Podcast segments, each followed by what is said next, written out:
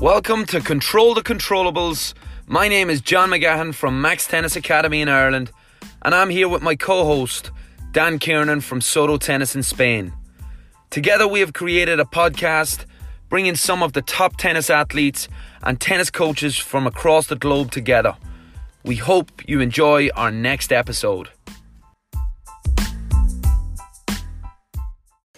A big welcome to episode 45 of Control the Controllables. Today we have Michael Joyce.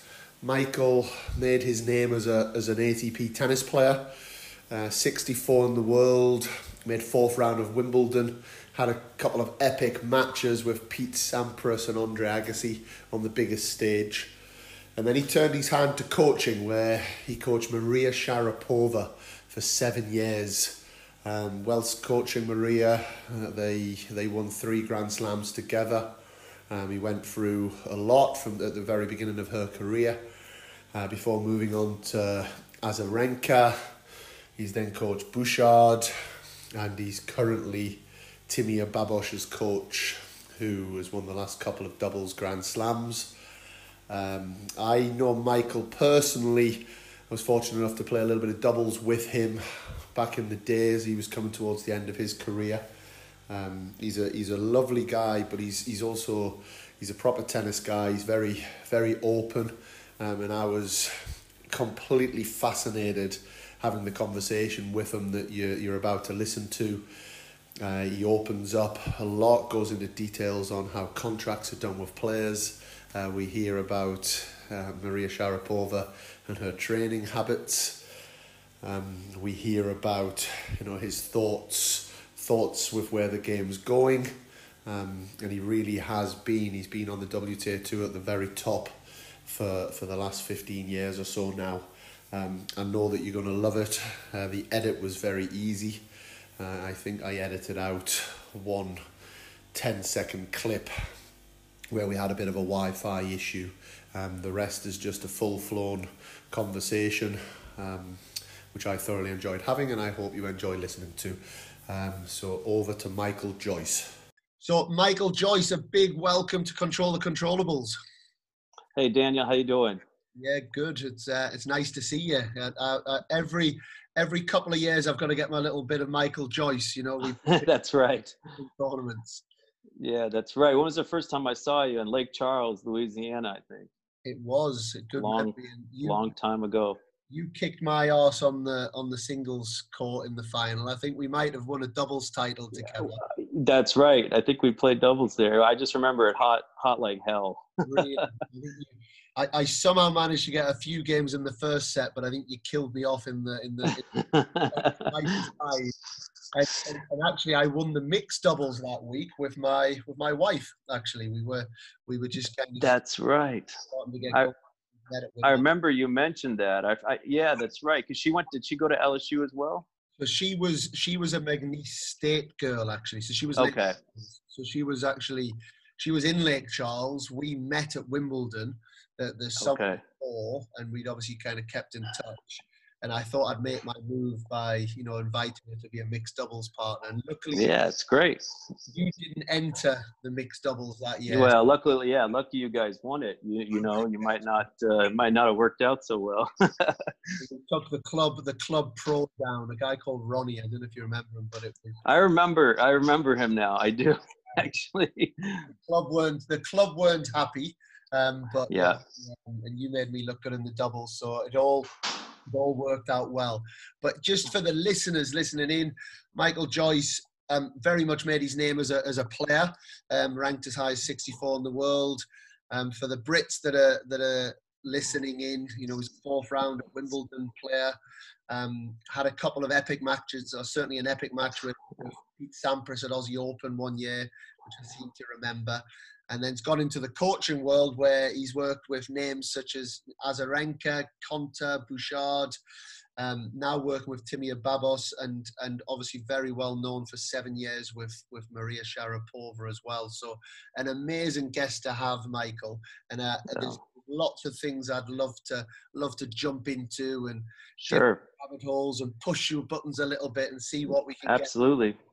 Um, well, it's a pleasure. It's a pleasure. Thanks for having me it's great. But I, I have to start with the the world, the current the current world, and I guess what what it means for as a traveling yeah. coach.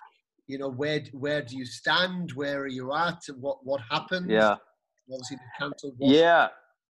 Yeah, it's it's tough. I actually I was with Timea in Indian Wells. Yeah. Um, she was playing qualifying there. Um, uh, started the year good in Australia. Uh, she won the doubles in Australia, and and we, we had started to hear a few things about you know the virus and stuff in January, but you know you kind of think oh it's not it's only in China whatever. So each week you'd start hear a little bit more, a little bit more, and then when we finally got to Indian Wells, um, we were practicing, getting ready, getting ready for the tournament. She was going to play qualifying the next day, and everybody was acting like everything was normal. And uh, we were waiting for the schedule to come out, and it never came out. And about an hour or two later, we heard they canceled the tournament. So obviously, it was a big shock for everyone because um, uh, nobody's seen something like that before but uh, so we uh, we went to dinner. Next day, we decided to Timea was going to go back to Hungary, and I came back to Miami because we were thinking possibly uh, the Miami tournament might happen. You know, at the time we didn't realize how big it was going to be, but we also had a feeling if they canceled something like that, there's a good chance that they could cancel more. Uh, since then, obviously everything's been shut down. So I actually the first couple weeks in Florida, I kind of took it easy. Um, I I have a four year old daughter and my wife, so I kind of spent a little time just waiting around. And then it was tough because then they shut everything. Obviously, the courts got shut down. Uh, I live right near this Evert Academy. Um, they closed that down. So after a couple weeks, you couldn't even get on like a public court to even you know give private lesson or anything. So the first couple months were pretty tough because basically was nothing going on. Uh, now, uh, the last couple of months, I've been able to work with some juniors and a few players that are going to college, and I'm kind of going back to my old days of spending six, seven hours on the court. And even if I don't want to, I, there's a lot of people around. They know I'm kind of giving lessons and staying home until the tour starts. So that's kind of been what I've been doing lately. Absolutely. And, and what's what's the communication been like? I guess you're, you finding these things out pretty last minute. It seems with what's happening. yeah, yeah. I mean, the thing hard part in the U.S. things I think are a lot worse than other parts of the world. I think um, it, I, you know people in the U.S. kind of.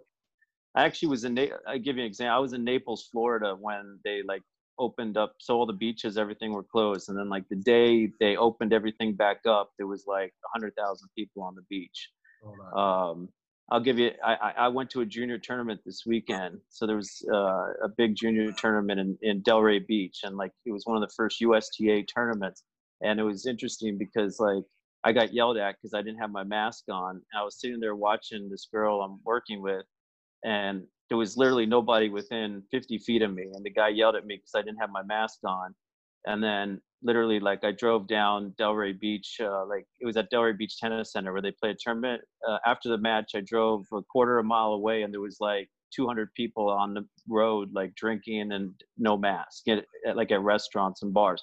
So it, I don't think that I don't think the U.S. has done a good job of like containing, um, you know, the virus. And then obviously they shut down, but then when they opened up, everybody acted like everything was normal. Yeah. So in some ways, some ways I feel like it might even be like worse than it was before, which brings back to the point of like you know U.S. Open, and then they're going to have the Cincinnati. It's it's hard for me to. I won't believe that they're going to have it until I'm actually there, sitting there, because I just feel like there's too many unknowns and too many things are happening. Um, uh, I know Timea and some of her friends don't feel that comfortable about coming to U.S. Um, everybody wants to play, everybody wants to get back to work, obviously, but coming to the U.S., especially from other countries, I, I, just Kyrgios has been a big, uh, you know, spoken. I just it's hard for me to believe they'll have the U.S. Open and 30, 40 percent of the players probably won't be there, but so we'll see. Yeah, because what I guess what happens. I actually spoke to Noah Rubin as well last week. Yeah. You know, obviously, Noah's in New York already, and and and we were talking about how it actually could become just U.S. players. it, could, it, it technically could. It technically could. You know, and the thing what everybody forgets too is the U, the U.S. Open. The reason that they're even talking about the U.S. Open is because they didn't they didn't have insurance like Wimbledon. you know, it's it's a money thing for USTA. You know, they it's I guarantee you if they had pandemic insurance like Wimbledon had, which is surprising Wimbledon even had it, but uh, if we won't even be talking about the U.S. Open, and most of the players don't really want to go. And to be honest, as a coach, I'm, I don't I'm not really looking forward to going to U.S. Open and watching my player play in Ashe Stadium with five people watching. And you know, I, everybody forgets like that's part like a huge part of the game is the crowd, the um, obviously the, the the tournament itself, uh, seeing friends and being able to see family and be able to go to Manhattan. I mean, all these things that come along with a Grand Slam isn't just the matches, and it's a lot of players aren't looking forward to that. I mean, the only thing really USTA has going for them is the prize money yeah. um, where you know a lot of players would probably go because of the prize money. But besides that, um, I just can't. And then with French Open starting a couple weeks after, uh, why would somebody from Europe really want to risk coming to the U.S. when they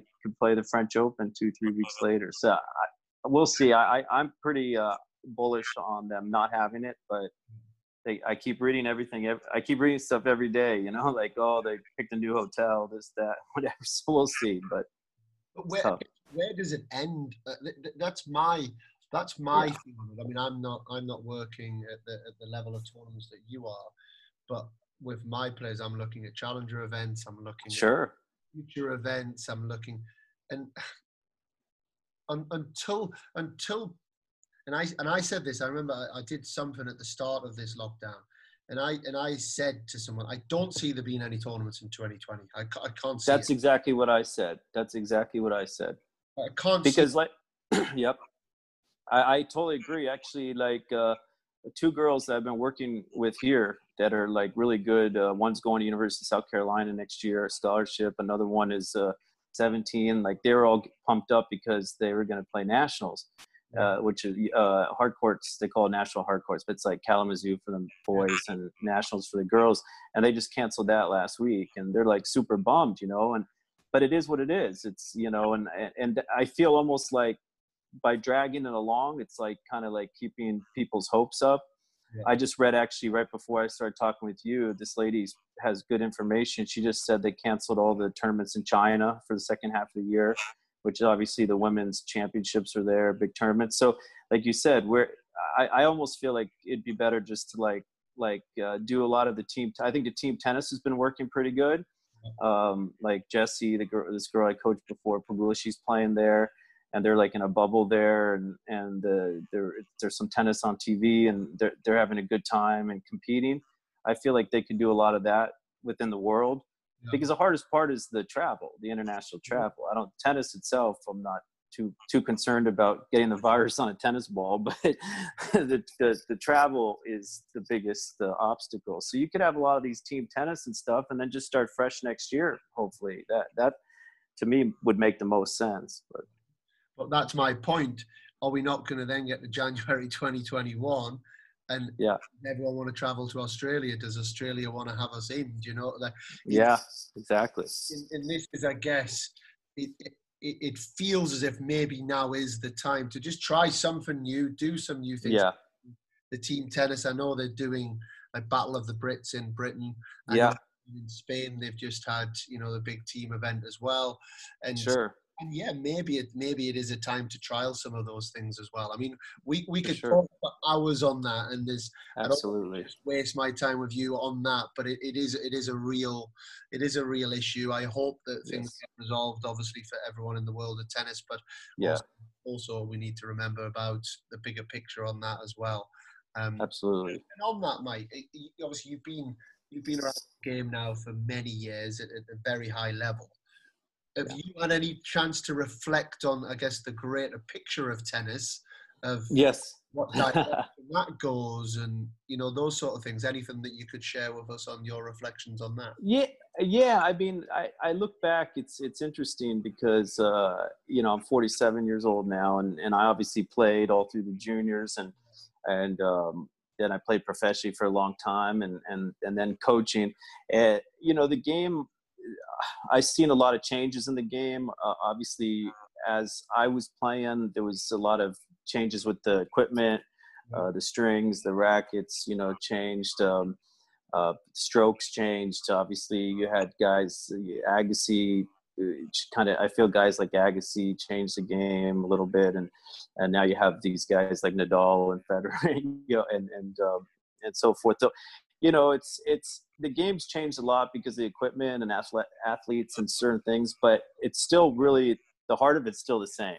Yep. Yeah, you know, it's kind of the same. I, I feel like there's a lot more, uh, so, you know, social media, and there's a lot more uh, players uh, feel pressures from different things. Um, so, like back when we when we were playing, if I played a tournament somewhere in China and I choked the match, it wasn't all over the internet, and you couldn't watch the match. I remember my parents had to like look in the paper to see if I won and lost, and and then little by little, then you had some of the computers you could watch the live scoring that was big. But you know i, I feel like the, uh, the the world is so much more connected now that it, it adds a lot of pressure uh, to the players and i think that's why you see a lot of the results. In women it, it, it's actually really incredible what the, the top three guys uh, have been able to do um, especially when you look at the women's game and how many um, different winners grand slam winners there's been and and nobody's really dominating the game um, on, from the women's side like they are in the men. So,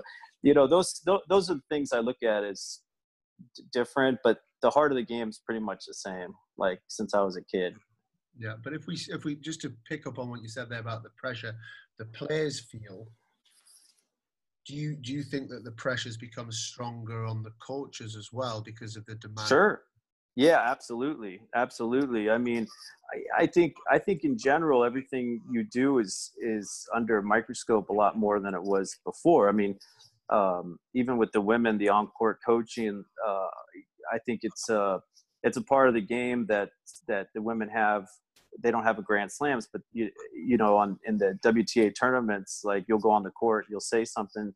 Every player coach relationship is different um, the way I would talk to maybe one player would be different than another one. Um, what you say, you know, it's it, obviously everybody can see it. Can, it can be all over the internet. It can be. uh, I remember when I was coaching Jo Konta, for instance, like she gets a lot of um, you know opinions and press, and in Britain is is obviously uh, you know it's you know she the questions and the the, the, the what people say and Eh, about her and good things and bad it's it, it just that adds a lot of pressure there's no doubt. And you know i think I, that's why you see a lot of times a, a woman especially women because i'm around this sport more they'll win a grand slam and and then a lot of times they don't back it up that as well because all of a sudden they have this tr- tremendous amount of um, voices and opinions and yeah. the teams are bigger. You know before it used to be like you had your coach and your parents let's say. Then you had a maybe you had a trainer and a coach or some of your parent. Now now you see players with six seven people around them. They all have an opinion. They're all in the players ears. Um, you know all those things are big changes than than they were um, probably when we were playing or even when i first started coaching on the tour.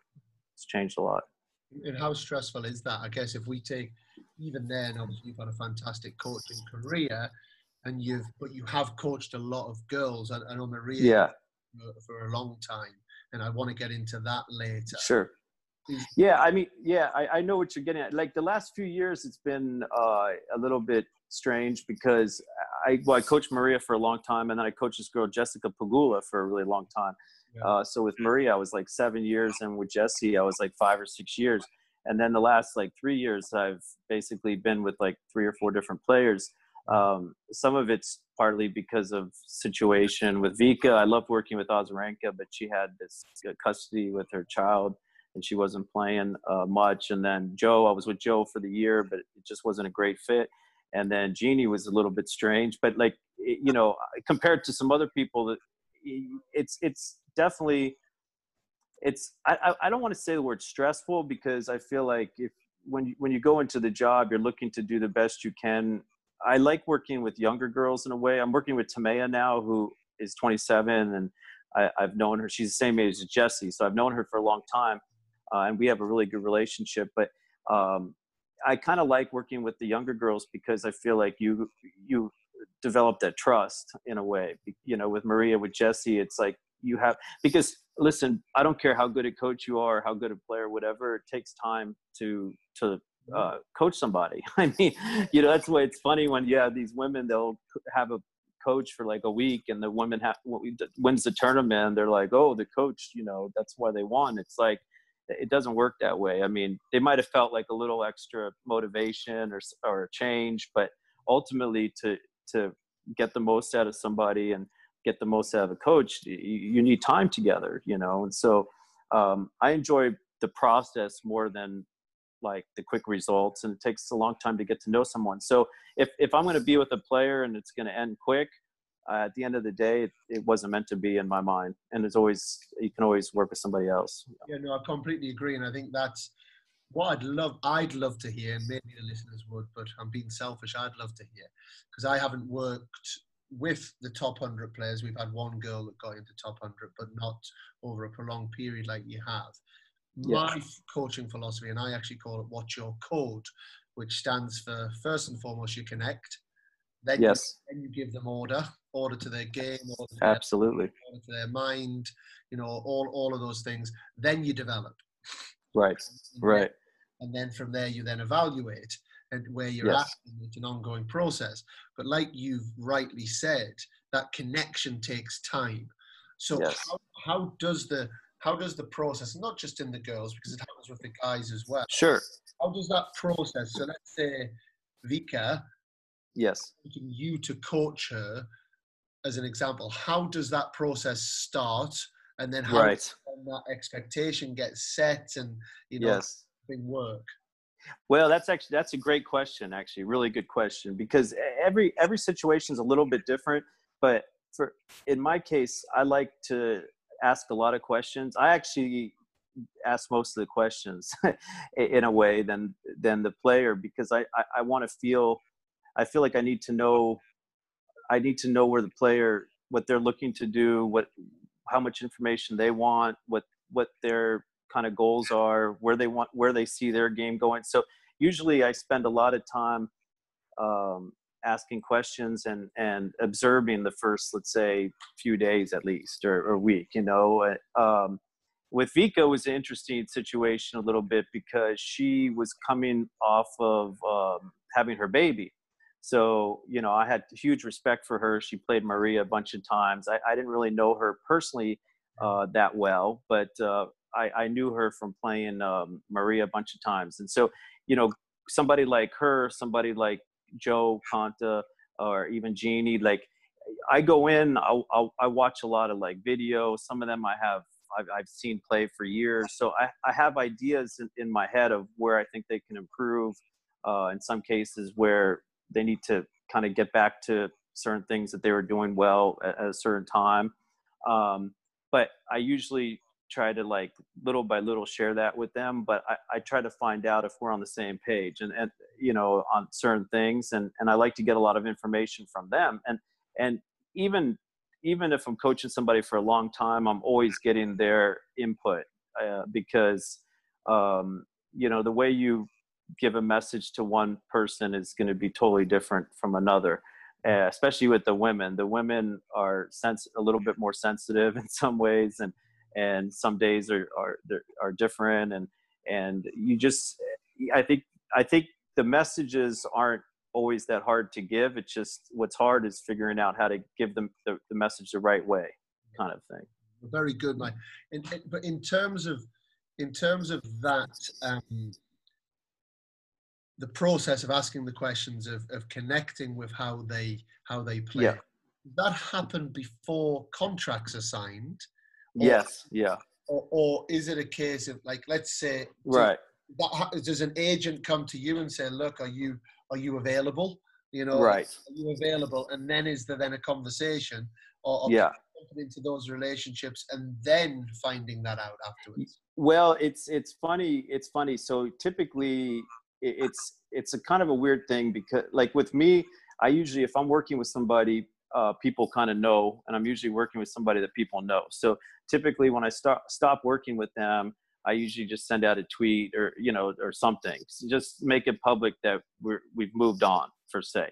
And it's important to do that because um, the agents it's you, you hear some stories of some backstabbing and some stuff that goes on or you know a player might approach a coach that's with another player i mean you hear these stories all the time i mean in my case i i, I would say majority of players and and coach uh, coaches players and agents are pretty respectful. If they know i'm with another player they won't talk to me about coaching them or anything like that. Um, so usually like for instance while i was working with Genie as soon as i uh, i i just said that we stopped working together and and then with within like a you know a few days i you know agents start calling me or other players might send me a message. I mean i started working with Timea. She sent me a message on uh, instagram within like two minutes after i said i was done you know i wasn't working with Genie anymore. And we kind of like um and so like with her with her i just talked totally personal. Like just her and i we we we sent messages back and forth. I talked with her all through like the french open. She won the doubles there and then we decided to do a trial on the grass and then eventually after talking for a long time she asked me you know how much i charge more or less and i told her um, that I'd, I'd go to the grass for a month and i told her you know weekly what I wanted to be paid, and and we didn't even do bonuses at first because it was more like we're just going to try it out for three four weeks. Uh, in Genie's case, it was uh, I, I worked with her for a few weeks, and then she did really good in a tournament. Like she went straight to Luxembourg and qualified and made semifinals, and it was she paid me my weekly salary, and then that was the last term of the year. So then during the off season, we uh, we made like a whole contract so it's like every, every, with Maria was similar. Like I started with her, I was just kind of getting into coaching. Um, all the years of Maria, kind of every couple years, my salary and my bonus structure went up just because we were both doing better, kind of thing. So each um, uh, Pegula's situation was totally different. She was really young. Her parents are super wealthy. they they own you know the Buffalo uh, Bills and the Sabres, and and I was working with Jessie and I loved working with her and but she was really young she was like 17 she was ranked three 400 in the world so I, I straight out told her dad after like six months I said listen I'm I'm not going to make many bonuses working with your daughter for a couple years so if you want me to keep working with her you kind of have to pay me as if I'm coaching a top 10 or top 20 player and you know for him that was peanuts what i was asking for. So yeah so every situation's different but a lot of times I, I would say for the most part the player and the coach have to have a connection. Uh, the agent might do an introduction but i don't think you're going to start talking about money and stuff until you actually feel that there's a chance you're going to work together at least in my case in, in my situation. There's, there's so I'm, I'm really excited having you on and there's, there's so many yeah it's good information. Yeah you have great questions daniel because these are it, these are part of the you know the the things that people just don't know. And every situation's different you know? Some players um, you know some players might you might have a younger player who you feel has a great upside but they don't have that much money yet and you're going to take a chance so you don't expect you're not going to come right out of the gates and say oh you got to pay me this you know huge money um, you, some i know some coaches that have uh, get take smaller salaries, but they have much bigger bonuses because they feel the upside. I'm actually a big believer in the bonuses because I feel ultimately, ultimately, as you go forward, if if you're if the player's winning and and doing well, then obviously you're doing a good job. And then for the weeks, if they're struggling, um, I think that makes it easier also for the player and coach to have a longer relationship because you're kind of into it as a team and together accountability, isn't it? it yes. Yeah. Joint accountability has to bring a yes better connection as well. Exactly. That's why I do see some of these coaches, especially the women, they jump around a lot and and it makes and I do know they charge a lot and I think it, I think it, it, you just going into it is kind of wrong because the players, you know, paying all this money to this coach, they expect like instant results and then from and then obviously the coach if he's coming right out asking for tons of money um, you know, I just don't. I think going into the job, it's it's you're you're already kind of you know behind the eight ball a little bit. Um, obviously, you you you have a price and from a coach, and you have a. But I think uh, going at it as a team is the best way. I love it. Uh, there's uh, there's so many directions I want to go, there's so many. I want to just pick that brain of yours, Mike. But yeah, sure. In terms of I, I do want to bring you back to your playing career because yeah, you're a fantastic coach who's having an amazing coaching career. I, I do want to also say, even listening to you, I can see you and Timmy are working together for a long time. You know, it's yeah. very organic way you've come together. You know, she's having a lot of success. I feel as if she's won like they've won like the last 15 Grand Slams. It feels like I, it does feel, yeah. I know the championships and then yeah. Australian. I think I've seen them lose one doubles match actually, okay. possibly. Yeah, awesome. But I want to take you way back. So you, you as a tennis player, how, how in in a couple of minutes? yeah. how how did you get into tennis, and what was your kind sure. of kind of start? Yeah.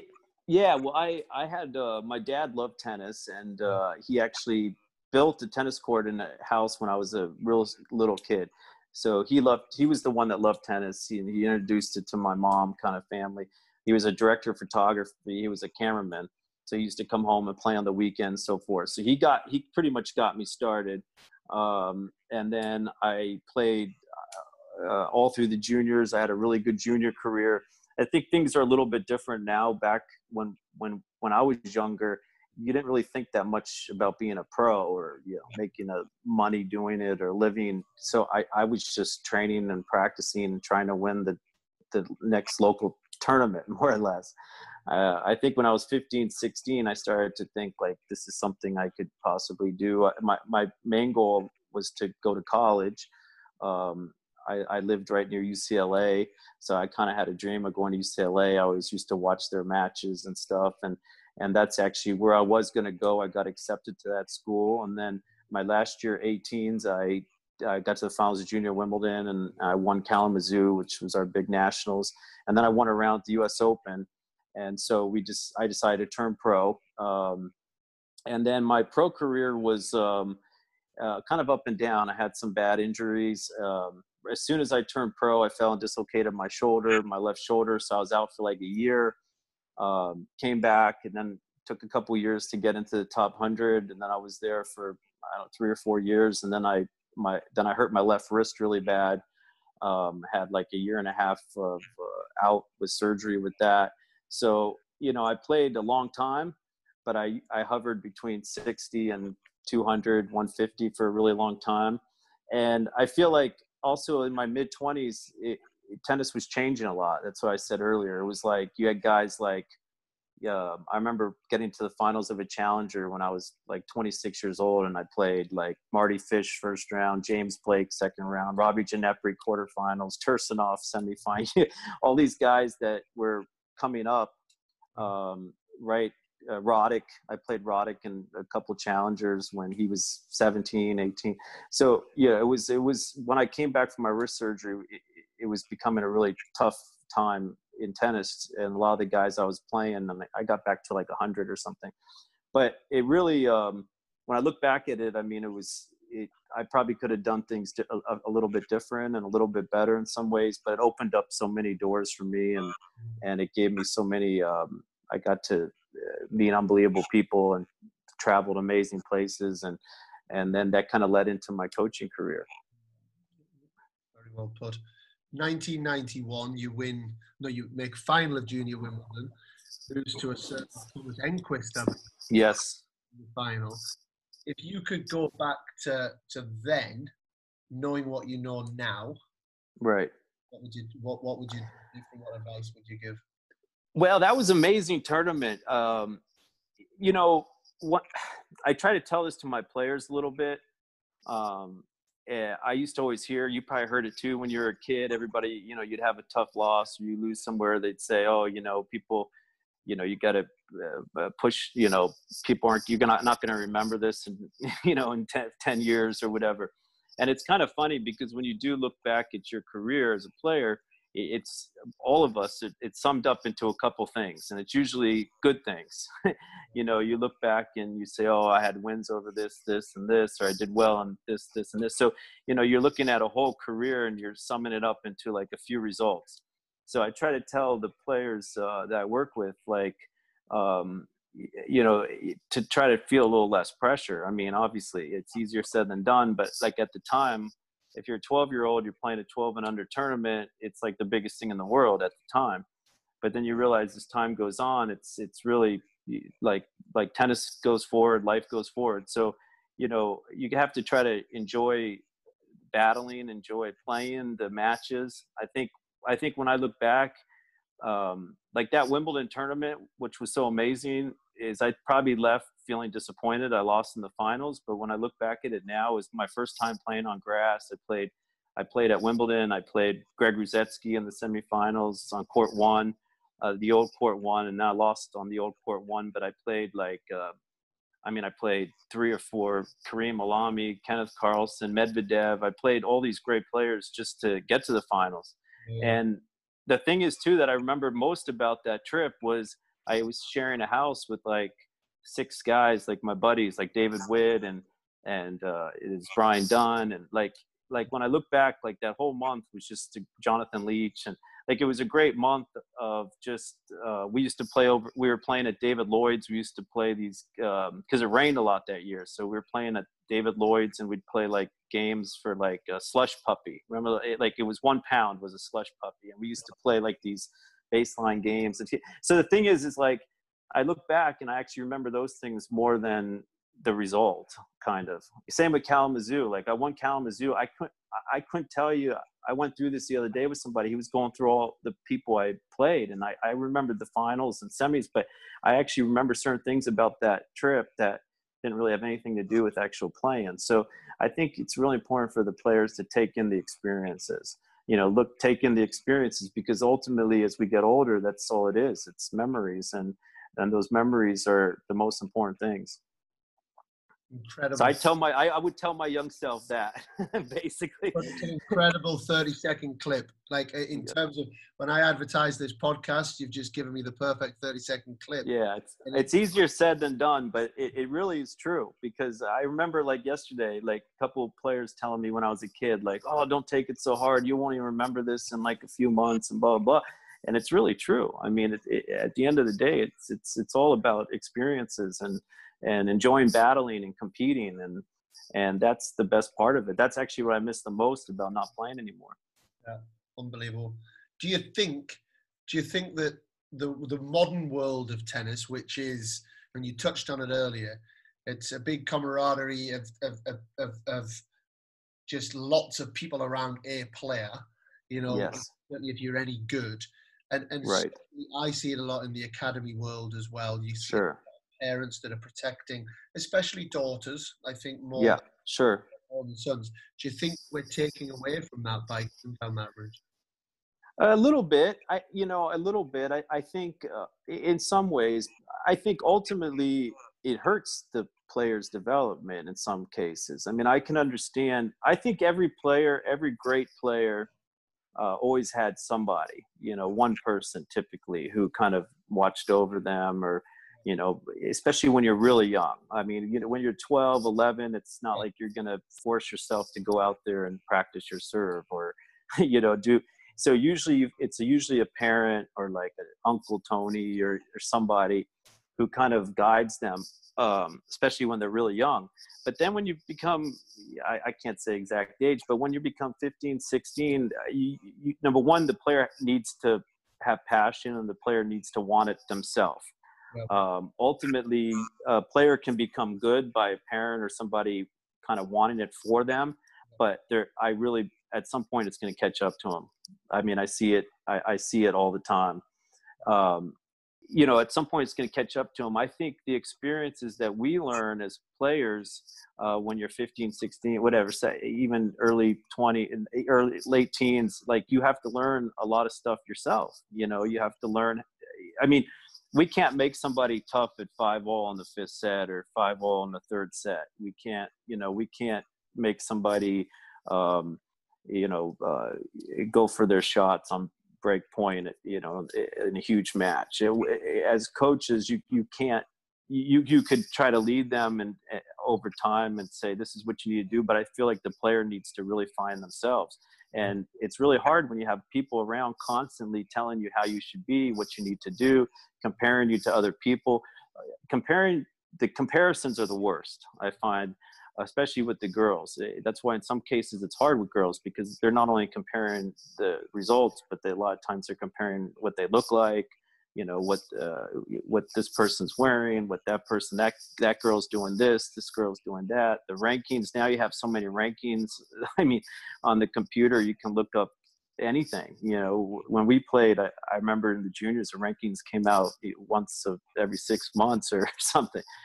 So all of those things i think make kind of take away a little bit from the actual game. Like you're out there you're trying to play you're you're playing a game you know all the training all the coaching all that you're doing is to try to give you tools try to help you uh, develop your game so you can go out there and compete. And and you got to enjoy competing. If you don't enjoy competing or you're scared to play or you're scared what somebody's going to say um, what your if your parents are going to be mad all that stuff holds players back. And and it's a huge part of of the game. I'm sure it's like that in other sports too but in tennis for sure it's a huge part of uh, which holds a lot of kids back. I think.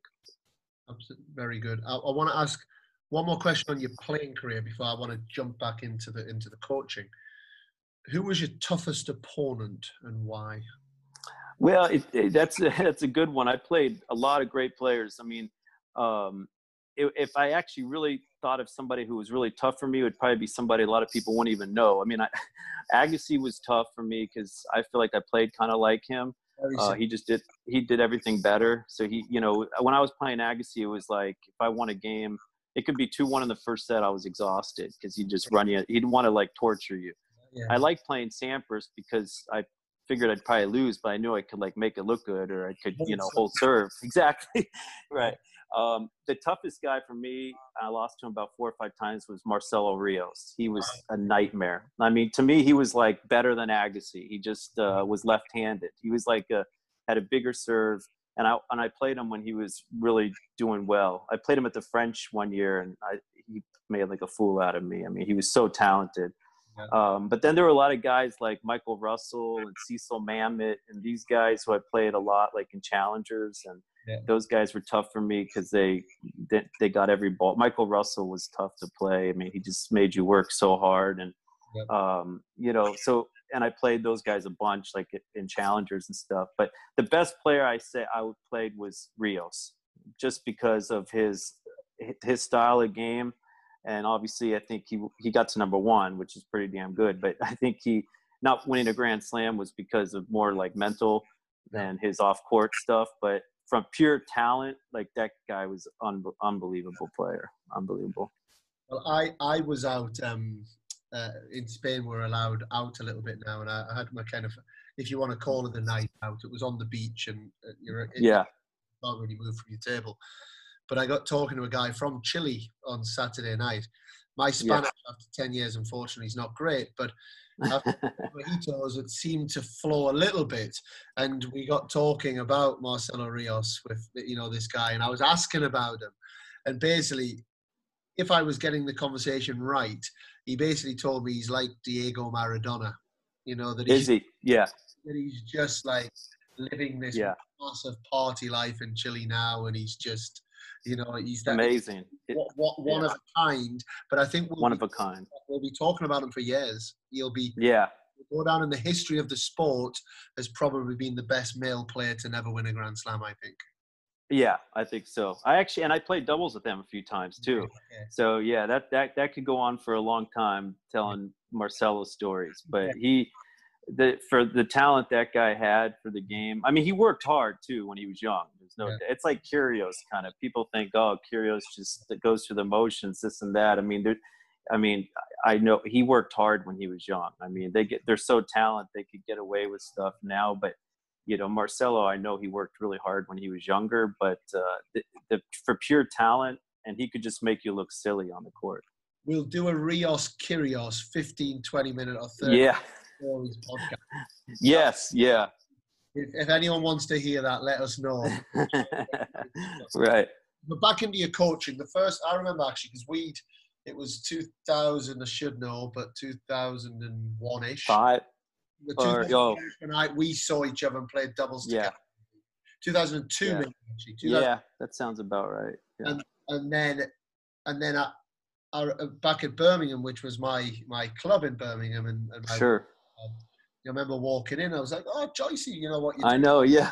And you were you were working with Maria, you know. Right. So how how did that come about?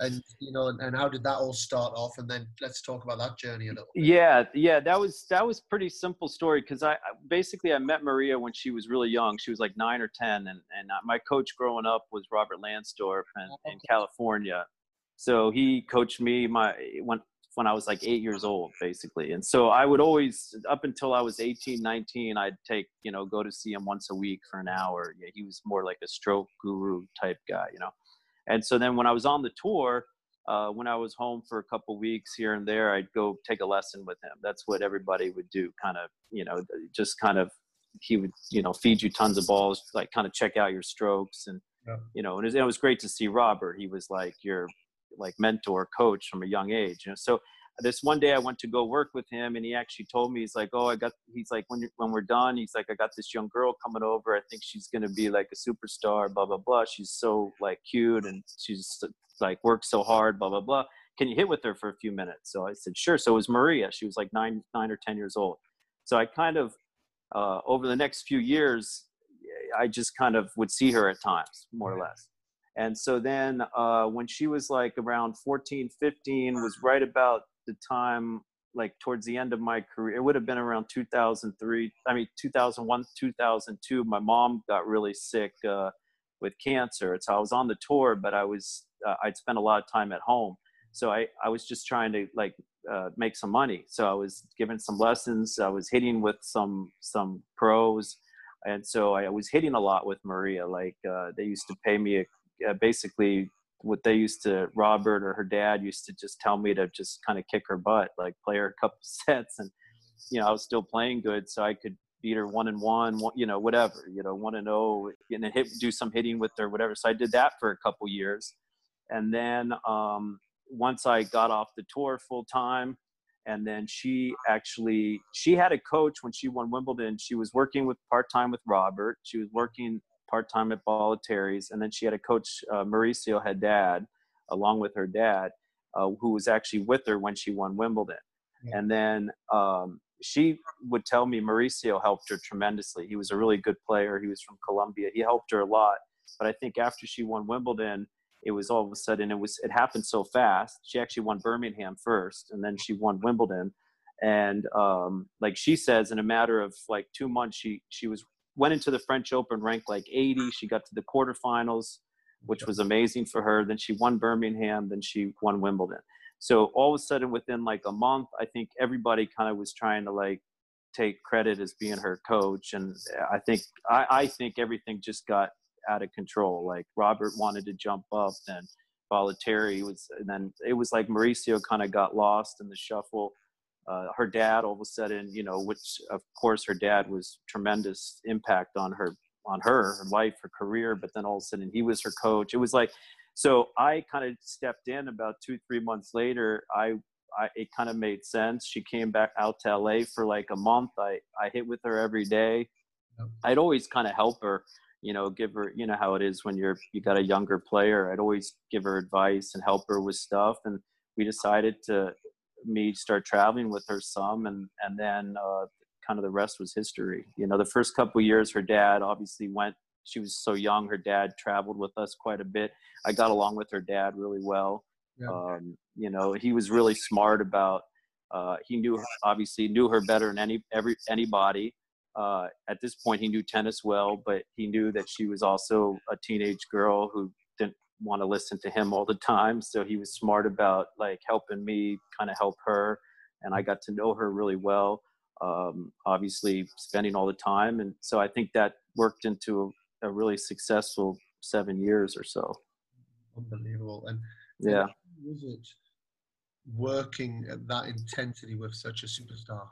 You know, that- yeah, yeah, you know, it, it was kind of like, I mean, she was so young and obviously she was, um, became so famous. When I look back at it now, at the time it just seemed kind of normal because I was also kind of a new coach in a way too. So for me, it was like I, I, the stuff that she was accomplishing and the stuff that she was doing was just seemed kind of normal. it kind of it's it's hard to explain, but like like you would like um uh, yeah i think i was with her for like 28 tournaments she won or something but like to me um you know you show up at the tournament you're just trying to win matches. She was so competitive. Every match uh you know we took very serious no matter who she played.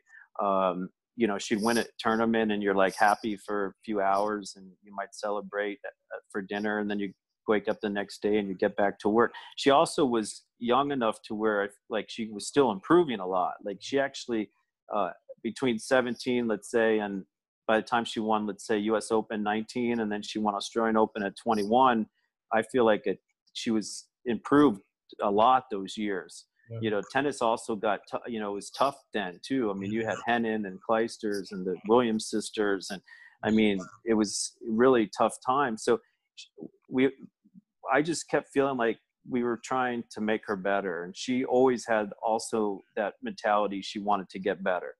Um, you know then we had a couple uh, tough years at the end more because of her injuries and and coming back from shoulder surgery. I mean i spent the whole year with her you know doing rehab and all of this and coming back from an in- injury um obviously and then and then her changing. You know when i first met her she's you know like a little girl and then seeing her all of a sudden 23 20 you know 24 and have um boyfriends and, and everything and try to live a normal life. And um, the thing that that I look back that's amazing was how recognizable she was and how like away from tennis like you know just being in airports and and people that knew her that didn't even really follow tennis because she's so tall and and she stands out like the amount of people we ran into that um, just knew her because she's like a superstar that that that to me was more weird than the actual yeah. tennis aspect kind of.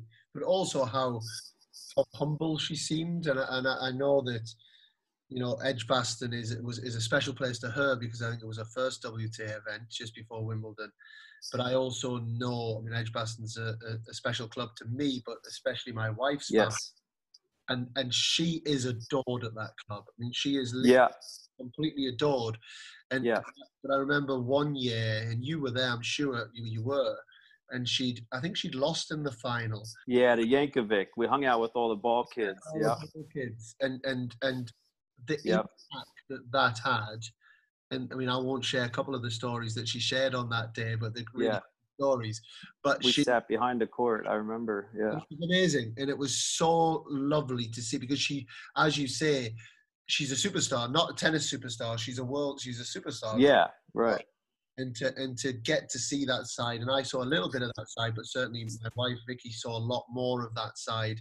And I know the kids that I was coaching and and different yeah you know the impact that she had and to right. see the impact on that someone like that could have on on so many people was was was fantastic what yeah.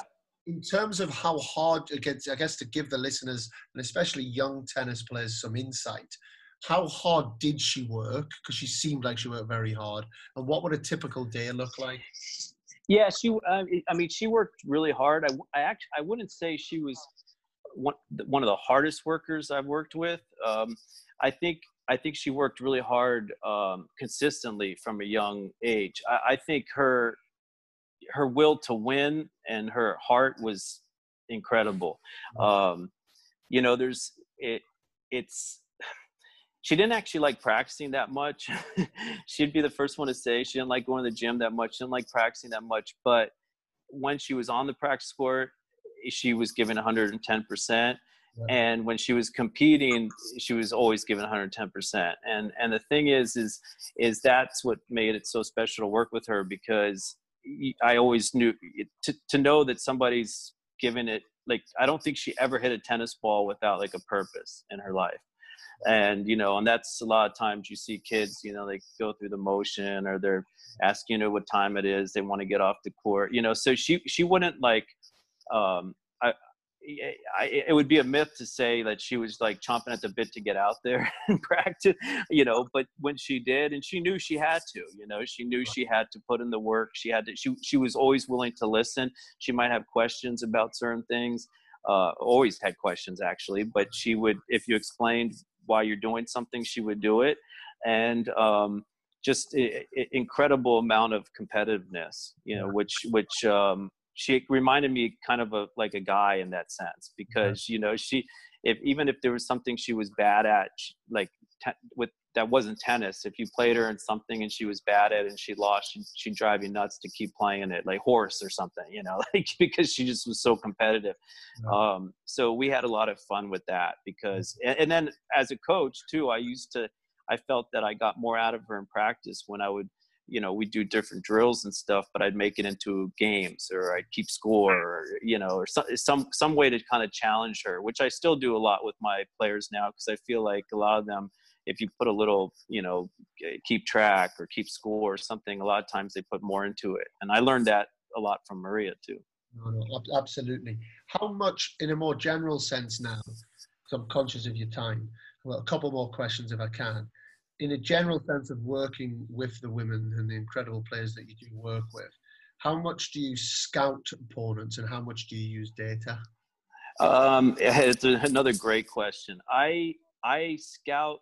I'll take scouting over data any day.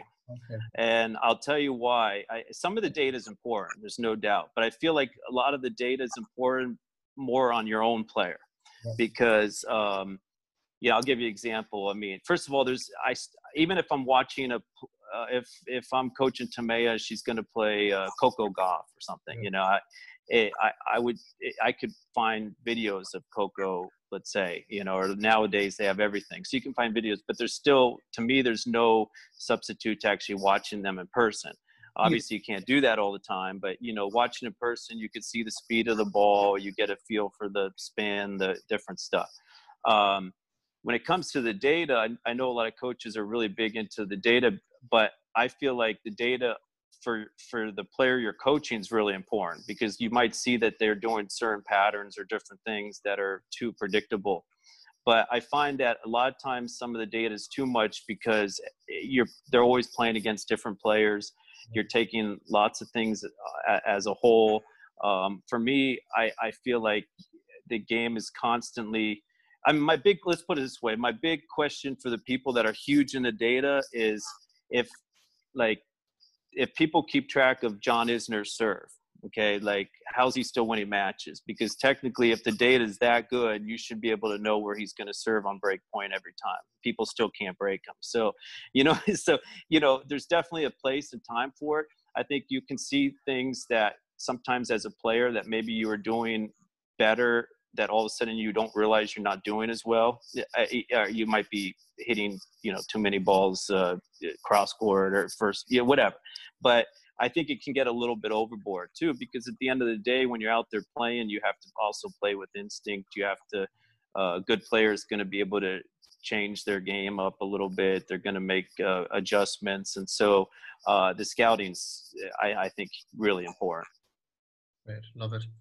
And and what are the you you've mentioned a couple of times at the start of the podcast how you feel a lot of the game is the same. What what are the constant trends do you think that are in the game? But then also, what do you think maybe the new trends are? right. Well, the definitely new trends are the uh, physical aspect. I, I feel the physical aspect, uh, the players. Uh, the men the men have been doing this for a while, but the men are incredibly fit and strong, and um, you know can last forever. But now you see the women are also getting there. They're incredibly strong and and, and fit, and um, they move really incredible. I think some of the newer technology with the rackets and string are making it maybe so it's a little you don't need to have as much um, talent let's say with feel you know, you look at a guy like Dan Evans or something. Like to me, he's like, I'm not not just saying it because he's a friend of ours, but like he's an unbelievable tennis player. Like to me, he's so much better than even a guy like. Um, I mean, I don't want to throw somebody under the bus, but like John Isner or something. You know what I'm saying? I mean, he just does everything great. Um, back you know, back years ago, you had to have that feel. You had to be to be competitive you had to be able to do everything. A guy like Neville Godwin or something, you know, was like, you know, and so now because of the technology and stuff, a guy like Millman or something, he's just incredibly can run all day, incredibly strong. You won't look at his strokes and say this guy's like a super talented player, but he's unbelievably fit. So I feel like the women's game's starting to get a little bit like that too, um, where you have like the similarities, and that's why also I like coaching women because you still have like the patterns, you still have um, you, you, they can't really overpower as much as the men can. So you still have a lot of the mental side is still the same. The how you play big points, how you make adjustments during the match, how you um, your court positioning, all of that stuff is similar. So that's in that sense, the game's pretty much the same. Um, but I think the physio physiology is that even a word is is a lot is a is a lot different now or stronger probably. Someone like a Sakkari, someone like a Sakkari, I guess would. Oh yeah, yeah, Sakkari exactly. You look at Sakkari. I mean, she's built. I mean, yeah, exactly. Or or you know, even like I remember 15 years ago, Maria would play a couple girls first few rounds, and you'd be like, this girl doesn't even look like she's in shape. You know, I mean, you don't see that that often now. Not not in the top, you know, 150 or something. You think we'll see in the women's game people coming to the net more? Uh, I think we will. I think we will, but I think it's also part of the reason people don't as much is because, again, it's like the they've slowed the courts down a lot. I mean, Wimbledon is like slow now. I mean, like I go and hit on those courts, it's almost slower than uh, French Open between the heavy balls and the and the court. You know, so it's just tougher to get in. So I think you're going to see more like people sneaking in, or like I worked a lot with the girls on that. I like working, you know, when they get somebody in trouble, taking balls out of the air, swing ball. I think you're going to see more of that than just I think some serve volley could still work well, especially with the you know, especially the people standing so far back. But I, I think people want to do it. I just think because of the rackets and strings and the courts, it's it, it's made it like really tough. But I think we'll see some some of it. Michael, I could speak honestly to you for hours. It's been an amazing chat.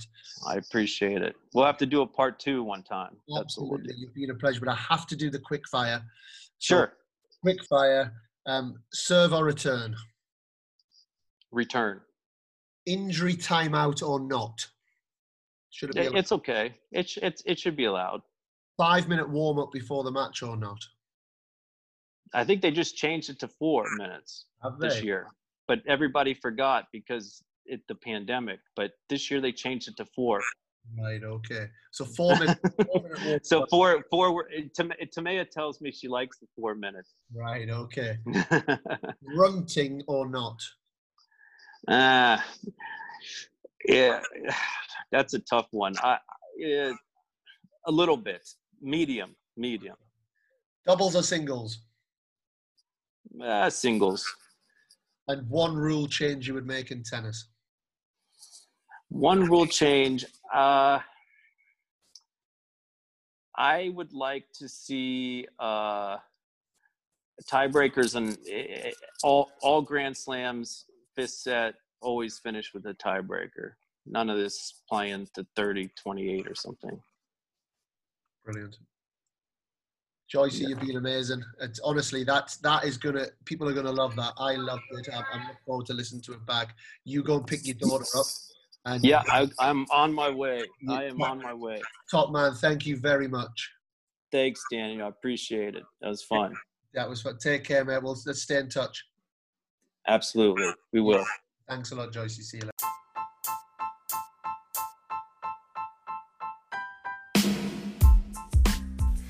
Massive thank you to, to Mike Joyce for that. Um, as I said at the start of the podcast, I'm sure that's a one that a lot of people are going to really enjoy. You know, proper proper tennis insights. Um, I could feel myself just taking his energy and wanting to talk for, for much longer. And I know we discussed part two, but you know, if that is something that you guys would like to hear, please let us know because I know Michael's very happy to, to jump back on and we want to pick his brain as much as we can, um, especially when he's, he's given such open and honest answers. You know, there really wasn't anything held back there. He, really did share the ins and outs of how it works and, and how his personal journey's been. So yeah, please please let us know how you're finding the podcasts. Um, any as always any requests. You know we are you know fighting hard to make sure we're still bringing a couple to you every week. We do have a long list. We've got some amazing people we want to keep continue bringing on.